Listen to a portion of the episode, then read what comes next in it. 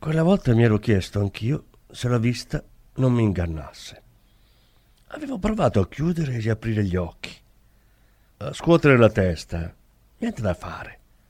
L'elefante sembrava essere diventato più piccolo, al punto che all'inizio mi ero detto che forse il comune ne aveva fatto venire un altro, ma non ricordavo di aver letto o sentito quella notizia.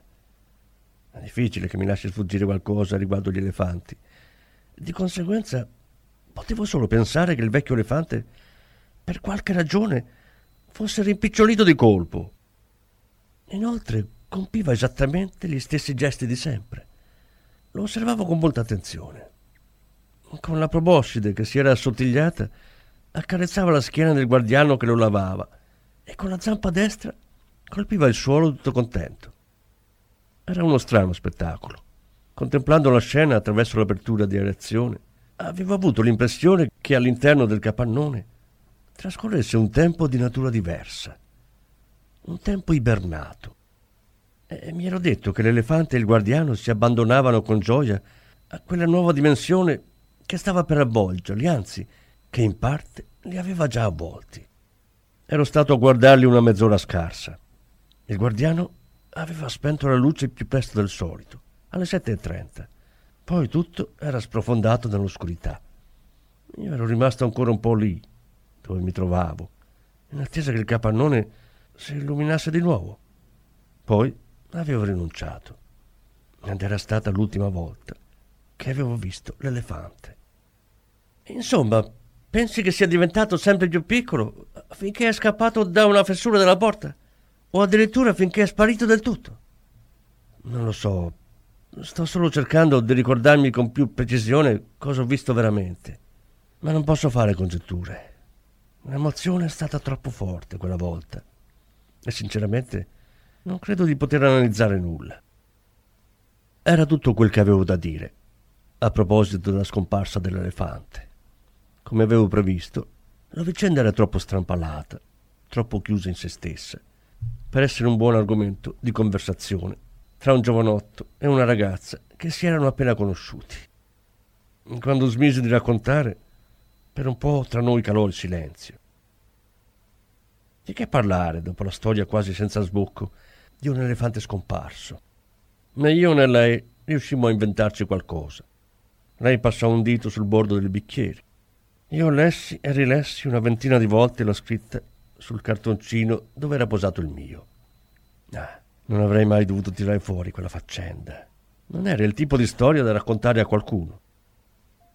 Tanto tempo fa, a casa nostra un giorno è sparito il gatto, disse lei, dopo parecchio tempo. Ma c'è una bella differenza tra la scomparsa di un gatto e quella di un elefante. Infatti, sono di mole leggermente diversa. Mezz'ora dopo ci separammo all'uscita dell'albergo. Lei si ricordò di aver dimenticato l'ombrello al bar. Così io tornai su in ascensore e glielo andai a prendere. Era un grande ombrello color mattone. Ti ringrazio molto, disse lei. Buonanotte, risposi. Da allora non ci siamo più incontrati. Soltanto una volta le ho parlato al telefono, a proposito di qualche dettaglio nel suo articolo. Sono stato tentato di invitarla a cena, ma alla fine non l'ho fatto. Parlando me n'era passata la voglia, non mi portava più.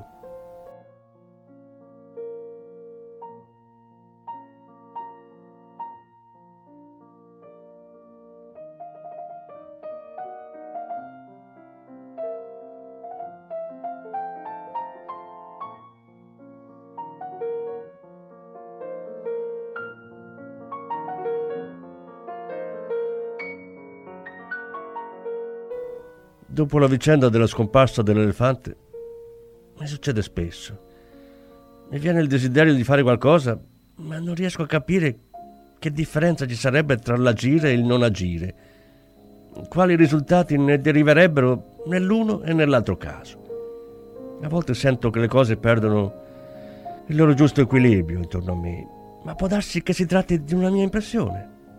Può darsi che sia dentro di me che da allora qualcosa ha perso il suo equilibrio e che sia questa la ragione per cui la realtà esterna mi appare distorta. Forse tutto dipende da me. Continuo a vendere frigoriferi, tostapane e caffettiere, basandomi su frammenti di ricordi pragmatici, in questo mondo pragmatico. Più cerco di diventare pragmatico, più le vendite salgono. Il successo della nostra campagna pubblicitaria ha superato le nostre più ottimistiche previsioni e più mi faccio apprezzare. Probabilmente la gente cerca una sorta di armonia in questa kitchen che è il mondo. Armonia di linee, di colori, di funzioni. Sui giornali non compaiono quasi più articoli sull'elefante. Pare che tutti abbiano dimenticato che la nostra città una volta ne aveva uno. L'erba che ricopriva lo spiazzo è ormai secca. L'inverno è vicino. L'elefante e il suo guardiano sono scomparsi e non torneranno mai più.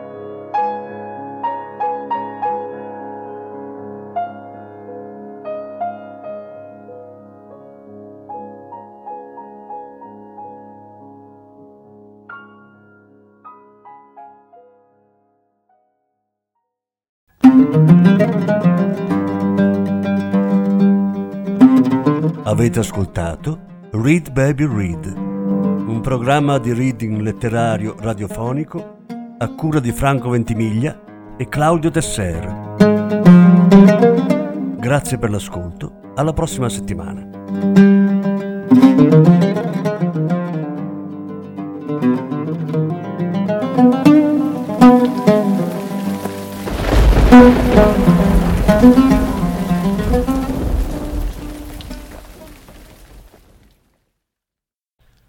Attenendosi a questo criterio, non si sollevano questioni, non si creano complicazioni.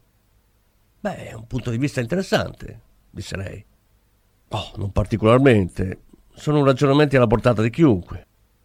A proposito, lo champagne non è male. Ne gradisce un po'? Grazie, volentieri. Sorseggiando champagne ghiacciato, continuammo a chiacchierare del più e del meno. Nel corso della conversazione venne fuori che avevamo parecchie conoscenze in comune. Il nostro ambito professionale non era poi tanto vasto. Bastava lanciare qualche pietra perché uno o due andassero a colpire qualcuno che conoscevamo entrambi. In notte scoprimmo che lei aveva frequentato la stessa università di mia sorella minore. Così, con qualche nome in mano, ci fu relativamente facile passare da un argomento all'altro. Eravamo entrambi single. Lei aveva 26 anni, io 31.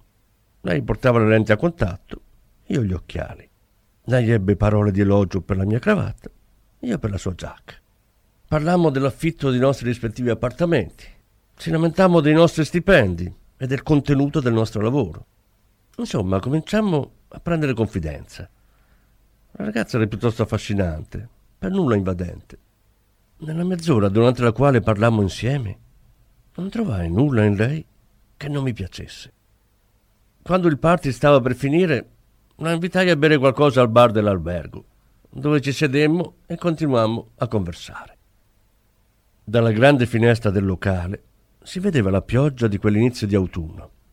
Continuava a cadere ovattata, lasciando intravedere le luci della città che lanciavano messaggi vari. Nel bar quasi deserto regnava un pesante silenzio. Lei ordinò un daiquiri gelato io un whisky con ghiaccio. Sorseggiando le nostre bevande, parlammo delle solite cose di cui possono parlare al bar un uomo e una donna che si sono appena conosciuti e hanno familiarizzato un po'. Di quando eravamo studenti, della musica che ci piaceva, di sport, delle nostre abitudini quotidiane.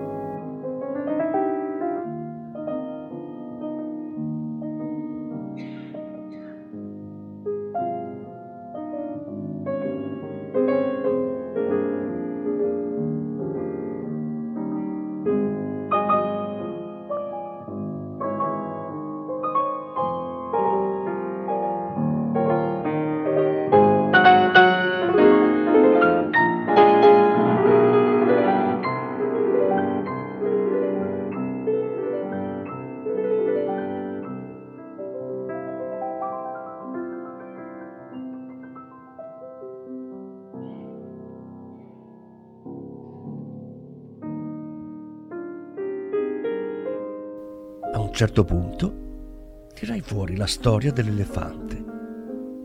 Eh, non riesco a ricordare per quale connessione di idee tutto a un tratto introdussi quell'argomento. Forse stavamo discorrendo di animali. È anche probabile che inconsciamente volessi esporre a qualcuno, a qualcuno con cui si potesse davvero parlare, il mio punto di vista sulla faccenda. Oppure ero semplicemente ubriaco. Nell'attimo in cui menzionai l'elefante, però, mi accorse di aver tirato in ballo un argomento del tutto inadatto alla situazione. Non era il momento opportuno. Si trattava, per così dire, mm, di una storia ormai chiusa. Cercai di passare subito ad altro, ma per disgrazia avevo risvegliato il suo interesse più di quanto normalmente avrei potuto aspettarmi. Quando le dissi che io quell'elefante l'avevo visto un sacco di volte, lei cominciò a tempestarmi di domande. Che tipo di elefante era? Come pensavo che avesse fatto a scappare? Che cosa mangiava di solito? Non era per caso pericoloso? Le diedi le generiche spiegazioni che avevano fornito i giornali, ma lei avvertì una reticenza innaturale nel mio tono di voce. Non sono mai stato bravo a dire bugie. Sarai rimasto sbalordito quando l'elefante è scomparso, disse con aria indifferente, sorseggiando il suo secondo dai chiri. Nessuno andrebbe a immaginarsi una cosa del genere. No, forse no, ammisi, prendendo dal piattino di vetro un salatino. Lo spezzai in due e ne mangiai metà. Il cameriere venne a mettere dei portacenere puliti. E lei mi guardò per qualche secondo con aria di profondo interesse. Io mi accesi un'altra sigaretta. Per tre anni interi avevo smesso di fumare, ma da quando l'elefante era sparito avevo ricominciato. Cosa significa forse no? Che un poco l'avevi previsto? Beh, previsto proprio no, rispose ridendo. Un fatto così, che un bel giorno tutto a un tratto un elefante svanisca nel nulla, non ha alcun senso. Perché deve succedere? Non si è mai sentita una cosa del genere. Tu però ti sei espresso in maniera molto strana. Scusa, ma io ho detto che nessuno andrebbe a immaginarsi una cosa del genere. Tu hai risposto no, forse no. Normalmente una persona non avrebbe risposto così avrebbe detto qualcosa come infatti o impensabile. Non ti pare? Guardandola, io annui vagamente. Poi alzai una mano per chiamare il cameriere e gli ordinai un altro whisky. Fino a quando me lo portò, tra noi calò un silenzio provvisorio. Senti, c'è qualcosa che non capisco, proseguì lei in tono pacato. Fino a qualche minuto fa parlavi in maniera estremamente chiara fino a quando hai tirato fuori questa storia dell'elefante. Da quel punto in poi hai cominciato a esprimerti in modo strano. Non si capisce bene cosa tu voglia dire. Cos'è successo, insomma? C'è stato qualcosa di spiacevole a proposito dell'elefante? Oppure sono le mie orecchie che mi fanno degli scherzi? No, le tue orecchie funzionano benissimo, risposi. Allora sei tu che hai un problema. Misi un dito nel bicchiere e fece girare il ghiaccio. Mi piace il rumore che fa urtando il vetro. Eh, non è qualcosa di tanto grave da potersi definire un problema. È davvero una sciocchezza, credimi. Se non ne parlo non è perché abbia dei segreti, semplicemente non sono sicuro di saperlo fare nel modo giusto. Ma per essere una storia strana, lo è. Sarebbe a dire? Ormai rassegnato, bevi un sorso di whisky e cominciai a raccontare.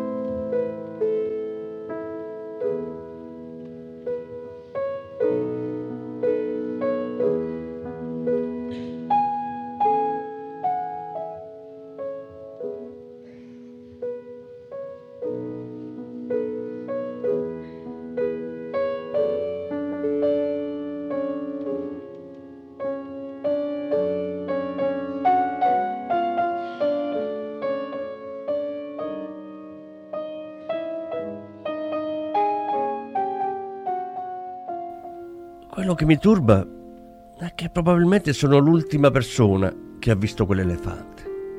È stato il 17 maggio, poco dopo le 7 di sera, e la scomparsa è stata notata il giorno seguente, verso mezzogiorno. In quel lasso di tempo nessuno l'ha visto.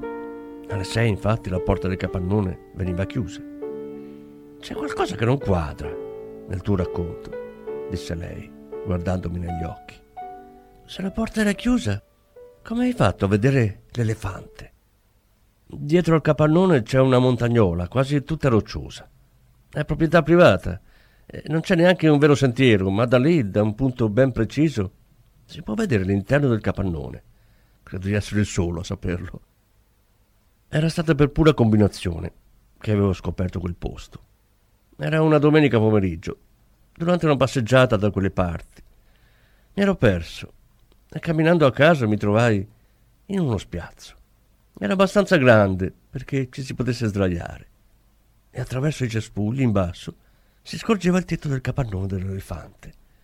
Subito sotto il tetto c'era una grande apertura di areazione, attraverso la quale si vedeva benissimo l'interno.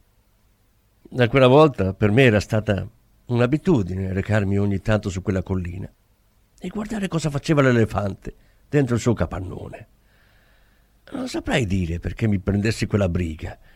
Semplicemente mi piaceva osservare l'animale nella sua privacy. Non avevo motivi più profondi. Quando cominciava a imbrunire non riuscivo a vedere più nulla finché il guardiano, per fare il suo lavoro nelle prime ore della sera, accendeva le luci all'interno dell'edificio e io potevo guardare indisturbato quel che vi succedeva. La prima cosa di cui mi accorsi era che quando il guardiano e l'elefante erano soli nel capannone, la relazione tra loro sembrava molto più calorosa di quanto apparisse di solito in pubblico. Bastava vedere uno scambio di gesti fra i due per rendersene conto, come se durante il giorno si sforzassero di trattenere le loro emozioni, in modo che la gente non si accorgesse della loro intimità e vedessero libero sfogo soltanto la sera, quando restavano soli. Con questo non è che facessero qualcosa di speciale, L'elefante continuava a starsene tranquillo, come sempre. L'uomo lo lavava con la spazzola, raccoglieva gli abbondanti escrementi che lui lasciava cadere sul pavimento e si occupava del suo pasto. Insomma, svolgeva le normali mansioni di un guardiano. Eppure non si poteva fare a meno di notare il senso di fiducia, l'affetto reciproco che legava l'uomo e l'animale. Quando il guardiano spazzava il pavimento, l'elefante dondolava la proboscite e gli dava dei colpetti leggeri sulla schiena. A me piaceva moltissimo starlo a guardare. A te gli elefanti sono sempre piaciuti? A parte quello lì? Sì, penso proprio di sì. Hanno qualcosa che mi commuove. Credo di aver sempre avuto un debole per loro. Non so perché. Allora quella sera sulla collina, verso il tramonto, ti sei arrampicato e sei rimasto a guardare l'elefante. Che giorno era di maggio? Il 17, il 17 maggio, alle 7 del pomeriggio. Le giornate si erano allungate, il sole stava tramontando e il cielo era ancora chiaro. Ma nel capannone le luci erano accese. E non hai notato niente di speciale nell'elefante o nel guardiano? Ma non saprei. Un po' sì e un po' no. Niente di preciso, però. Non è che mi trovassi vicino a loro, che li avessi di fronte. Ah, lo so, non sono molto attendibile come testimone. Ma cos'è successo, insomma? Bevi un sorso di whisky anacquato, ma ormai il ghiaccio si era sciolto. Guardai fuori dalla finestra, continuava a piovere, né più adagio, né più forte di prima. La pioggia era un elemento fisso nel paesaggio e sembrava dover durare in eterno.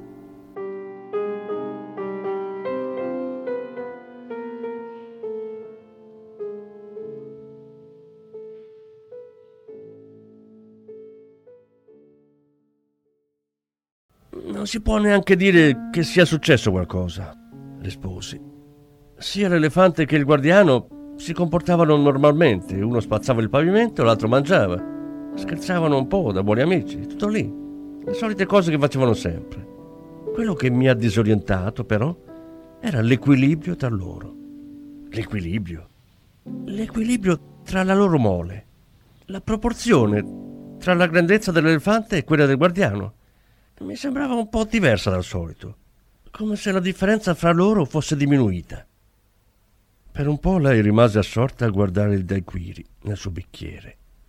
Il ghiaccio si era sciolto e l'acqua si faceva strada tra il liquido e il cocktail come una piccola corrente marina. Cioè, vuoi dire che l'elefante era diventato più piccolo?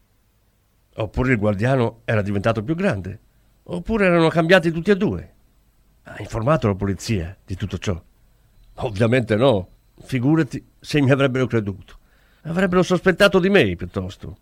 Se fossi andato a raccontare che a quell'ora stavo osservando l'elefante dalla collina retrostante il capannone. Però sei sicuro che la proporzione fra i due fosse diversa dal solito? Giusto? Forse. Tutto quello che posso dire è forse. Non ho nessuna prova. E poi, come ti ho detto, stavo guardando attraverso l'apertura di areazione.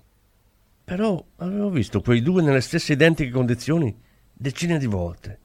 È impossibile che mi sia sbagliato sulla proporzione tra loro.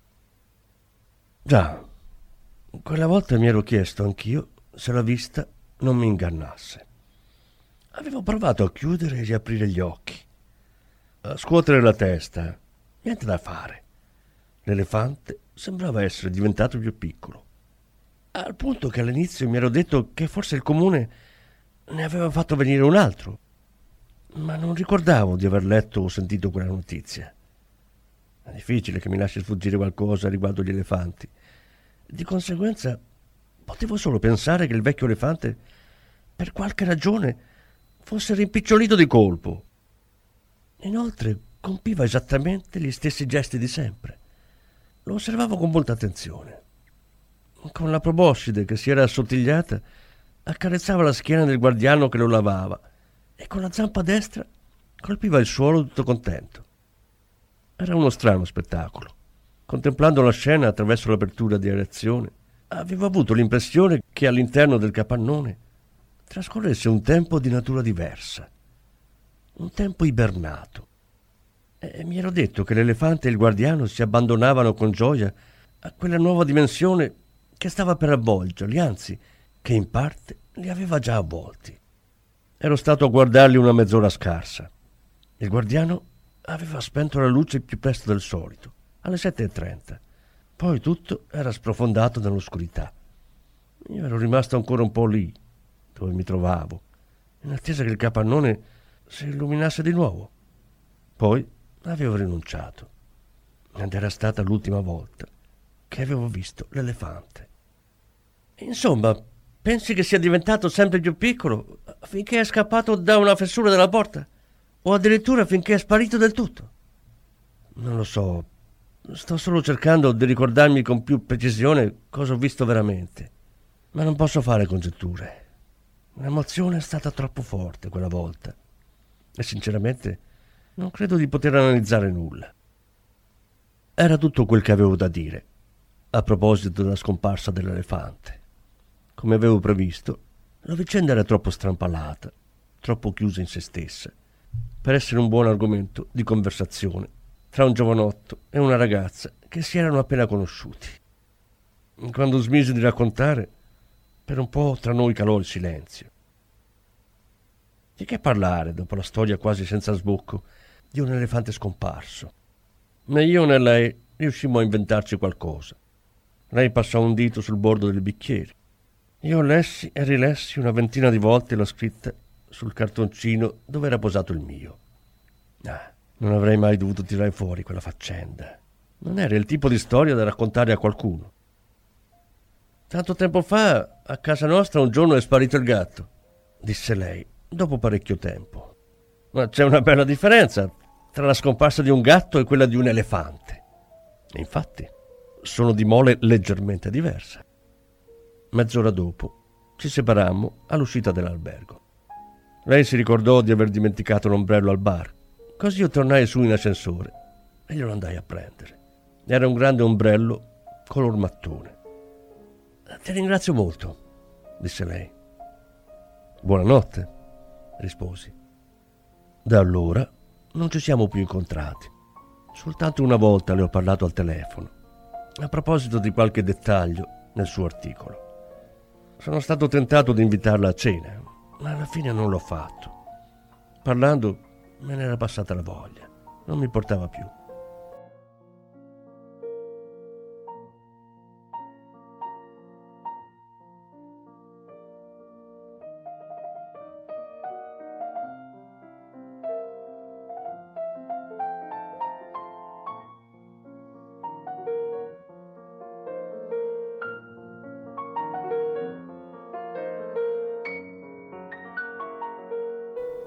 Dopo la vicenda della scomparsa dell'elefante, mi succede spesso. Mi viene il desiderio di fare qualcosa, ma non riesco a capire che differenza ci sarebbe tra l'agire e il non agire. Quali risultati ne deriverebbero nell'uno e nell'altro caso. A volte sento che le cose perdono il loro giusto equilibrio intorno a me, ma può darsi che si tratti di una mia impressione. Può darsi che sia dentro di me che da allora qualcosa ha perso il suo equilibrio e che sia questa la ragione per cui la realtà esterna mi appare distorta. Forse tutto dipende da me.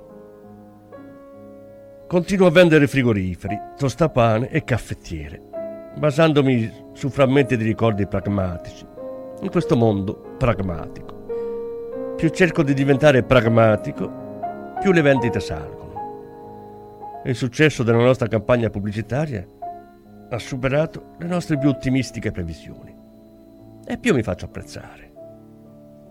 Probabilmente la gente cerca una sorta di armonia in questa kitchen che è il mondo. Armonia di linee, di colori, di funzioni. Sui giornali non compaiono quasi più articoli sull'elefante. Pare che tutti abbiano dimenticato che la nostra città una volta ne aveva uno. L'erba che ricopriva lo spiazzo è ormai secca. L'inverno è vicino. L'elefante e il suo guardiano sono scomparsi e non torneranno mai più.